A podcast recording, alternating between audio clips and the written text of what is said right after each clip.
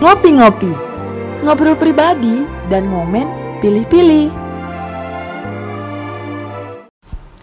Tirta FM Your Academic Radio.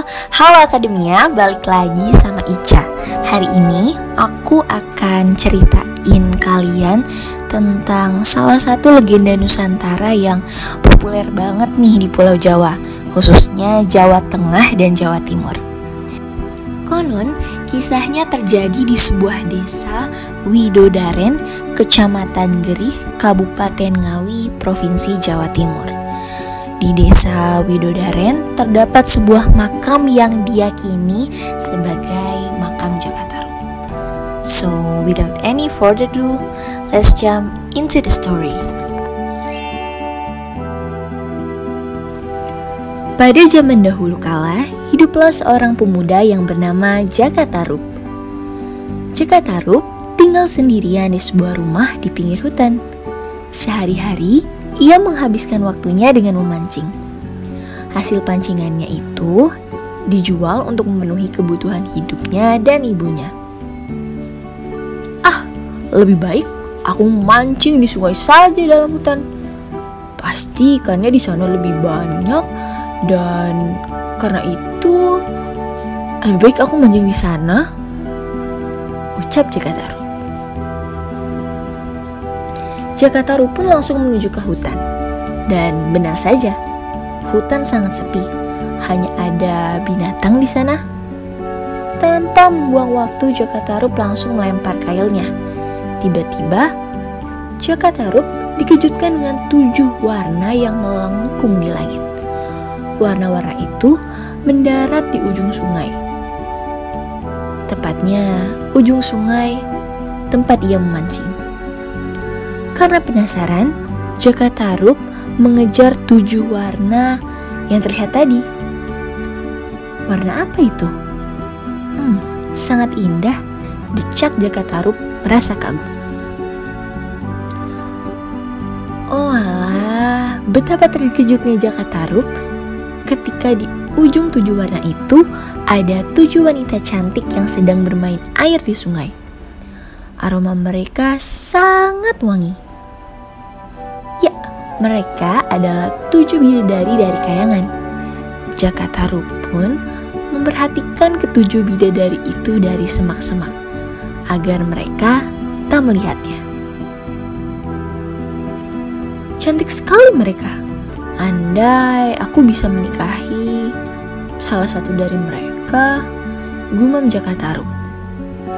Aha, Jakataru mempunyai ide. Dengan perlahan, Jaka Tarub mendekat ke sungai. Ia mengambil salah satu selendang milik bidadari. Kemudian, ia menyimpan selendang itu di batik bajunya. Hari semakin sore, tampaknya para bidadari sudah mulai lelah bermain air. Sudah sore saudariku, kita harus kembali ke kayangan. Ucap bidadari tertua. Mereka pun bersiap-siap untuk kembali terbang ke kayangan. Namun, salah satu bidadari tampak kebingungan. Ia mencari sesuatu. Selendangku, saudariku, aku tak mungkin bisa kembali ke kayangan tanpa selendangku. Selendangku, selendangku itu adalah hal yang bisa membuat kita bisa terbang ke kayangan ujangan bidadari yang kehilangan selendangnya.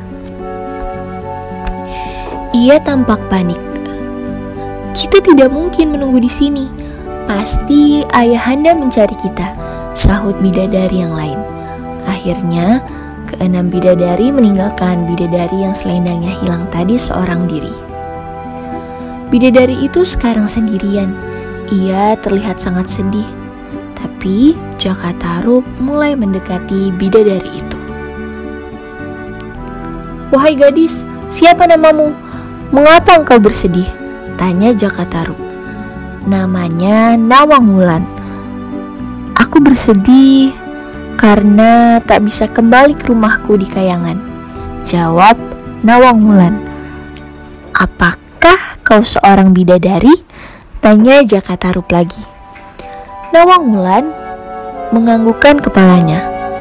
Jakataru pun mengajak Nawang Wulan ke rumahnya.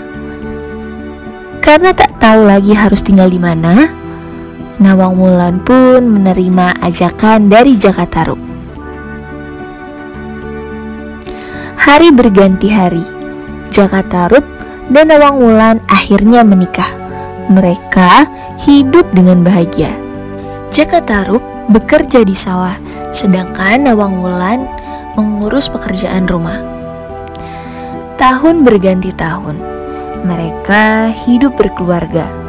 Ada satu hal yang membuat Jakatarup merasa heran, karena padi di lumbung tak pernah habis Padahal setiap hari padi selalu dimasak. Suatu pagi ketika Jaka Tarub hendak pergi bekerja, ia bertanya kepada Nawang Wulan. Istriku, aku heran. Mengapa padi di lumbung kita selalu banyak, padahal setiap hari kita memasaknya? Tanya Jaka Tarub. Nawang Wulan tidak menjawab. Ia hanya tersenyum Tentu saja Jaka Taruk menjadi semakin penasaran. Pada suatu pagi yang cerah, Nawang Wulan hendak pergi ke sungai.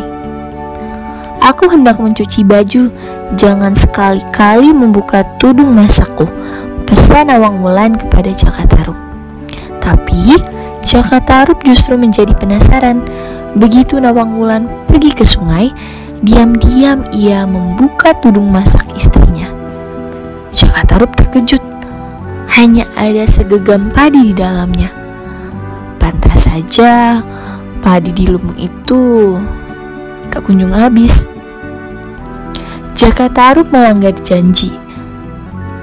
Tak selang beberapa lama, Nawang Wulan kembali. Ia bergegas melihat nasi yang dimasaknya. Nawang Wulan tak kalah terkejut karena segenggam nasi yang dimasaknya masih berwujud sama. Ia pun menanyakan hal itu kepada Jakatarup. E, iya, aku melihatnya. Aku meminta maaf karena telah mengingkari janjiku padamu, ucap Jakatarup. Nawang Wulan tak bisa berbuat apa-apa. Sekarang, ia harus bekerja lebih giat karena kekuatan bidadarinya telah lenyap. Berkat kekuatan itulah segenggam nasi yang ia miliki bisa menjadi nasi yang banyak dan padi di lumbung tak kunjung habis. Berbulan-bulan berlalu, sekarang padi di lumbung cepat sekali habis. Saat Nawang Wulan mengambil padi untuk dimasak, ia menyentuh sesuatu di dasar lumbung. Alangkah terkejutnya Nawang Wulan saat mendengar sesuatu yang ia ambil dari dasar lumbung. Dan itu adalah sebuah selendang. Bukankah ini selendangku? Ucap Nawang Wulan sambil meraba selendang itu. Benar, itu adalah selendangnya. Bersamaan dengan itu, Jakataru pun datang melihat Nawang Wulan telah menemukan selendangnya. Jaka Taruk meminta maaf kepada Nawang Wulan. Tapi, Nawang Wulan sudah tak percaya kepada Jaka Taruk. Nawang Wulan memakai selendangnya lalu pergi ke kayangan. Sementara Jaka Taruk hanya bisa menyesali. Kini, Jaka Taruk kembali sendirian. Halo Akademia, Gimana cerita hari ini? Semoga kalian suka ya sama ceritanya. Ngomong-ngomong tentang cerita Jakarta Ru, kayaknya emang gak pantas banget sih buat kita ngingkarin janji yang udah kita buat. Terlebih menutupi sebuah kebohongan secara lama ataupun jangka panjang. Semoga kalian suka ya. So, stay tune terus di podcast Tirta FM. Dah. Hey hey hey, jangan lupa untuk selalu kepoin Tirta FM di setiap social media Tirta FM di Instagram tirta.fm, Twitter kita di tirta.fm, lain di KCH7679i dan ikutin terus semua program-program yang ada di Tirta FM ya Akademia. Thank you and see you.